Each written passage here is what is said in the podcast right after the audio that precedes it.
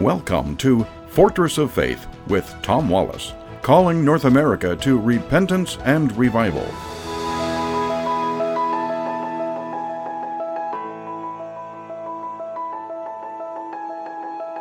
Welcome back to the Corner of Truth and Courage. Yesterday, I started going deeper into a topic that we cut into last week. I wrote a book dealing with the Quran, the Quran on trial and looking at, you know, from the perspective, what would the evidence tell us about the Quran? Is it a work of a divine God or is it the work of man? Well, I believe it's obvious that the evidence is pointing us to a work of man, a fabrication. Now, this week we're going a little deeper in this topic the Quran in Crisis. And this is a seminar that I do in churches and Bible colleges. And as we get deeper into it, we're now going to look at the Bible. We're going to make comparisons with the textual record of the Quran and the textual record of the Bible. You know, because it's only fair to ask and make the same critical questions that we're making of the Quran how would the Bible shape up with those same critical issues? And so we're going to do that in today's broadcast. I hope you'll stay with us. Before we do, let me again remind you we haven't reached our fundraising goal, and we do seriously need your help to help us uh, get it this summer. Our goal is $10,000. With pledges, we could be up to 7000 We're not yet there. It's uh, slow going at the end here.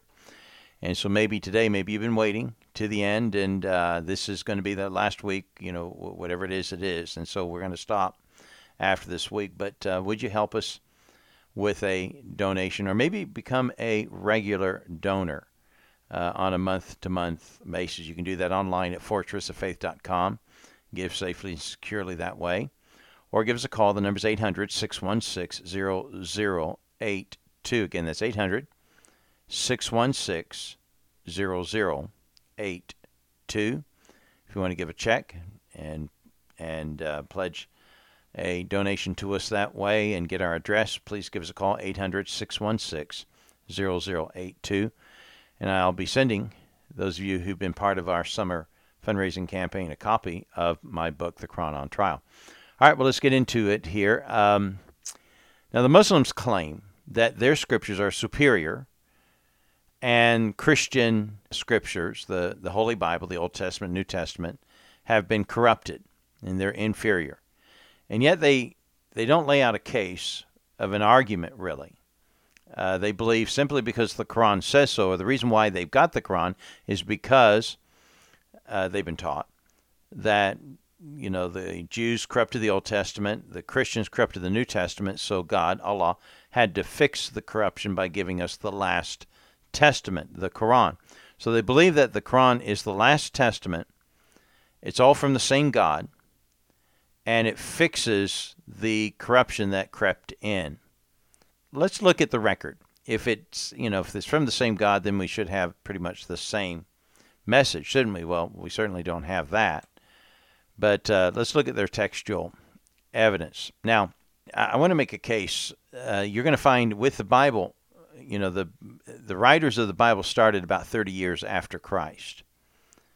But the writers of the Quran started much much much later. 100 years, 200 years, 300 years after the main writings that we have about Muhammad, the Quran and all that stuff didn't come until, you know, centuries later. And the point I want to make, the greater the space from the time that it occurred and the time the record was written about it, the greater the doubt grows about its validity. Let me give you an example. Let's say a Viking, Lars, uh, you know, uh, it said that he took a crew and sailed and circumnavigated the globe. Okay? However, nothing is written about that event until a hundred years later. Well, legends are born in less time. And let's say, though, that instead something's written about it 30 years later that you know they sailed, they ventured out, and they sailed all the way, around the world. Well, there could be some of the crew still alive at that, you know, 30 years later, and they say, "No, we didn't. We tried, but we failed. We got halfway around, and you know, the it sunk." So, you know, we, we would have people around to be able to give us testimony whether what was written about the event is true or not. If it's 100 years, 200 years later, who's there to contest it? No one. And so it's harder to write lies when it's shortly after the event. But it's easy to pass lies when you're 100 years, 200 years later because there's no one there to contest it. And so with the Quran and the Bible, let's look at the record, okay? The first biography of Jesus Christ was the Gospel of Mark. That was written 30 years after Jesus Christ, after his life and death. And so the first eyewitness account is written 30 years after the life. Now, the first I, uh, biography of Muhammad wasn't written until 100 years later by a man named Ibn Ishaq.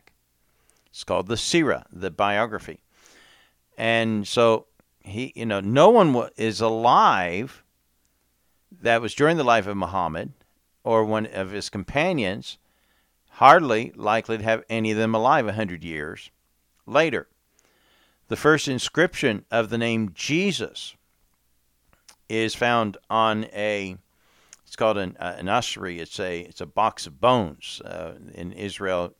When a body is buried, they're buried in a tomb for seven years, and the body decays, and they take the bones and put them in a smaller box there's a name of a of a believer of Jesus Christ. Is apparently the the guy's uh, the Christian's name is James, and and he's buried. And in there in the inscription on the ossuary is his his belief in Jesus Christ as a follower of Jesus Christ.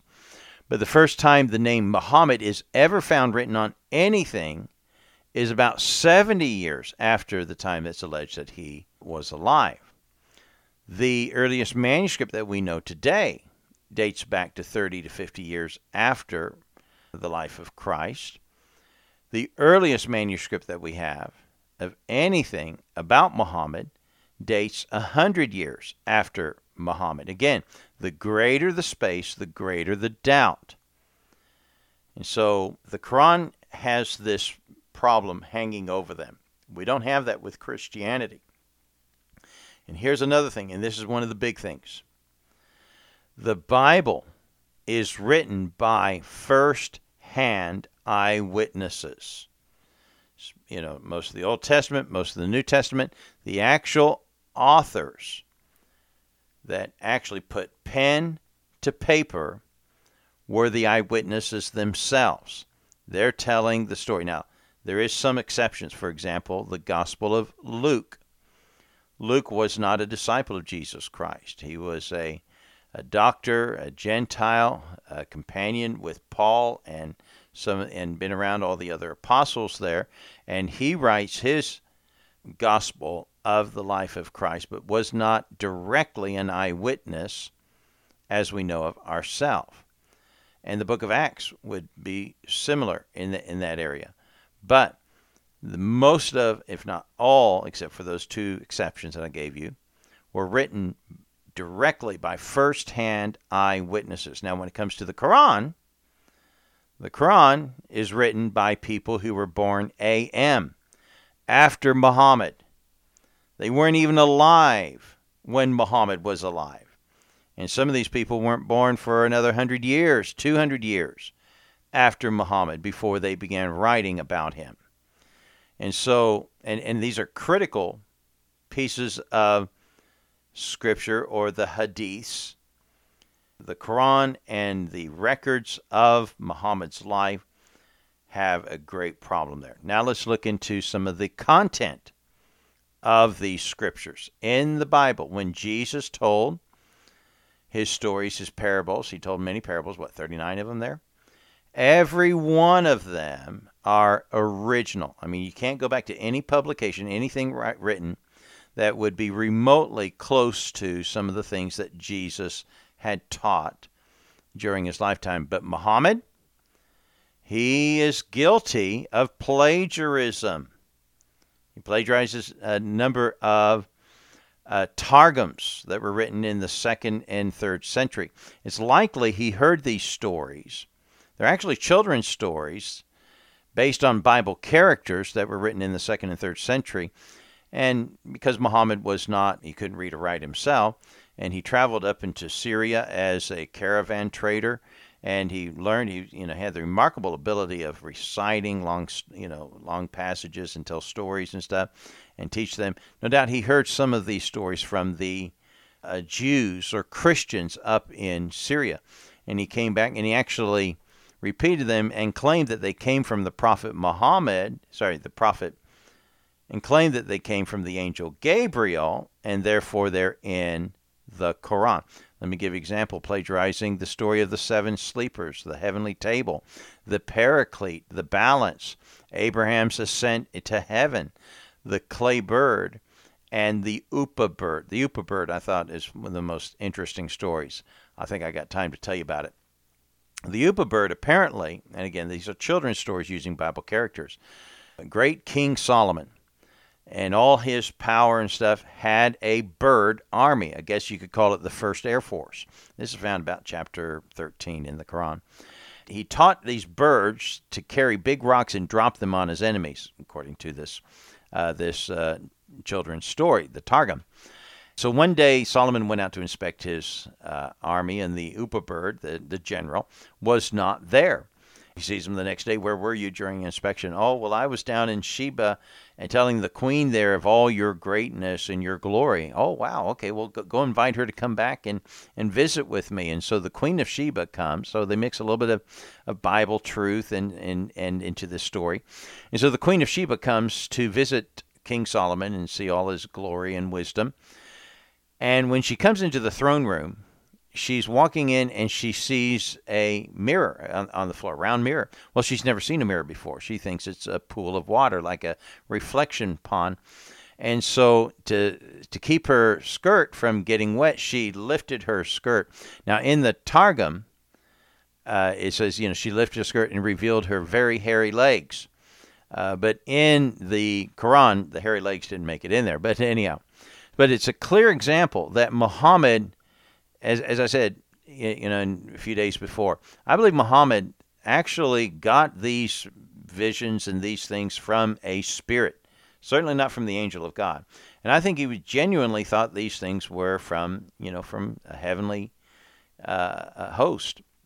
And he was being deceived. But I think there's evidence also that he's deceiving himself by passing off stories that he had learned and trying to pass them on as scripture from God. These are clear examples of him doing that. But in the Bible, we don't have anything like that. And so, again, if we are going to give a critical eye to a piece of scripture like the Quran, it's only fair that we compare these things to the Bible. And when we do, and this is the beautiful thing for us as Christians, Everything they throw at the Bible keeps coming smelling like a rose. But when these things are thrown at the Quran, it sinks to the bottom of the ocean because it is in trouble, which is the problem when you try to create something instead of God creating it. Well, we're going to have to stop there, but I got more for you on this subject. Hope you'll join us again tomorrow at the corner of truth and courage. God bless you.